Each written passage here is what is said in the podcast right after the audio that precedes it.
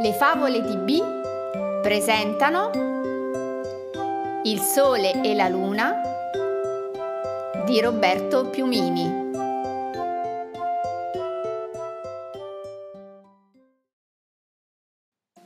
Un miliardo di anni fa, dove adesso c'è il sole, c'era una grande palla, per metà rossa e calda e per metà bianca e fredda. La parte bianca emanava una luce pallida tutta sua, non come la luna di oggi, che è illuminata dal sole. I pianeti, che erano tanti come adesso, girando attorno a quell'astro, sperimentavano giorni caldi e notti fresche, illuminati da quella tenue luce bianca. C'era inoltre un'altra differenza rispetto a ora. I pianeti giravano tutti vicini all'astro, non a distanze diverse. Un giorno, che cosa capitò? Accadde che Giove, il più grosso dei pianeti, disse ai compagni: Amici, mi è successo una cosa strana. Che cosa ti è successo, Giove? chiese Venere. Dai, racconta! disse Mercurio che era piccolo e amava le storie. L'altra notte, mentre facevo il mio mezzo giro intorno alla parte buia, mi è venuta voglia di dormire un po' di più. Disse Giove. E allora che cosa hai fatto? chiese Nettuno. Che cosa ho fatto? Semplice. Rispose Giove. Ho rallentato la corsa e così sono rimasto più tempo nella zona buia, con la luce bianca e riposante. Davvero hai fatto questo? si stupì Plutone, a cui l'idea di poter dormire di più piaceva moltissimo. L'ho fatto. Sostenne Giove. E lo rifarò. Ma non si può! esclamò uno dei pianeti piccoli. E perché no, Terra? domandò Urano. Perché dobbiamo girare sempre alla stessa velocità attorno al nostro astro, rispose il piccolo pianeta. E chi l'ha detto? chiese Saturno.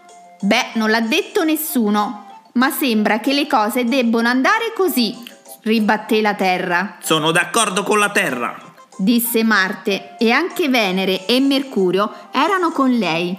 Ma i pianeti ribelli non cambiarono opinione. Per un certo periodo non ne parlarono più, ma cominciarono a dividersi in due gruppi.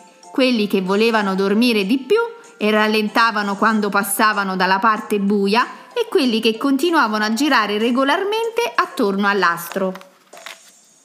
La parte luminosa dell'astro, che di solito pensava ai fatti suoi, contenta solo di bruciare e illuminare, da principio non si accorse di nulla, ma a un certo punto notò che certi pianeti passavano più spesso, mentre altri solo molto di rado. Ehi, Giove, Saturno, Urano, Nettuno e Plutone, perché non passate più davanti a me? chiese dunque la parte infuocata. I cinque pianeti ribelli si fermarono.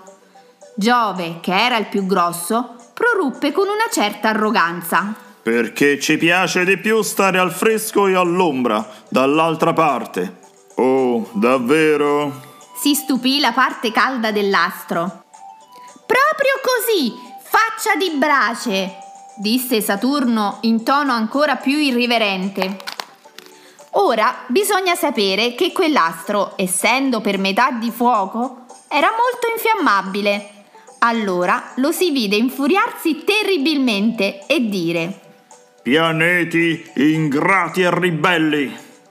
Non vi accontentate di quello che avete? Allora avrete sempre fuoco. In un attimo le fiamme si diffusero anche sul lato opposto dell'astro, che divenne un'immensa sfera rovente e abbagliante in ogni sua parte. Storditi e accecati dalla luce, i pianeti ribelli scapparono il più lontano possibile. Si fermarono solo quando il nuovo astro fu così distante da essere appena più grande di una stella. Mentre gli altri pianeti, Terra, Mercurio, Marte e Venere, rimasero vicino al Sole. Poiché però non potevano fare a meno della notte, decisero di mettersi a girare su se stessi per rinfrescare e far riposare a turno almeno una loro metà.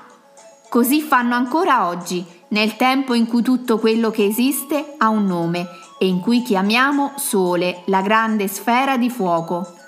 Ma la nostra luna, allora? La luna fu un dono del Sole, che si intenerì quando seppe della resistenza della Terra ai ribelli. Il grande astro catturò dallo spazio un grosso asteroide rotondo e lo mandò a girare attorno a noi perché la Terra di notte avesse ancora il suo disco bianco da guardare, come nel passato. Bambini, allora che abbiamo imparato in questa favola? Che c'è il Sole e c'è la Luna che gira intorno alla Terra, poi tanti altri pianeti. Vogliamo ripeterli insieme i nomi? Mercurio, Venere, poi c'è la Terra, subito dopo c'è Marte, Giove, Saturno, Urano, Nettuno e il piccolo Plutone.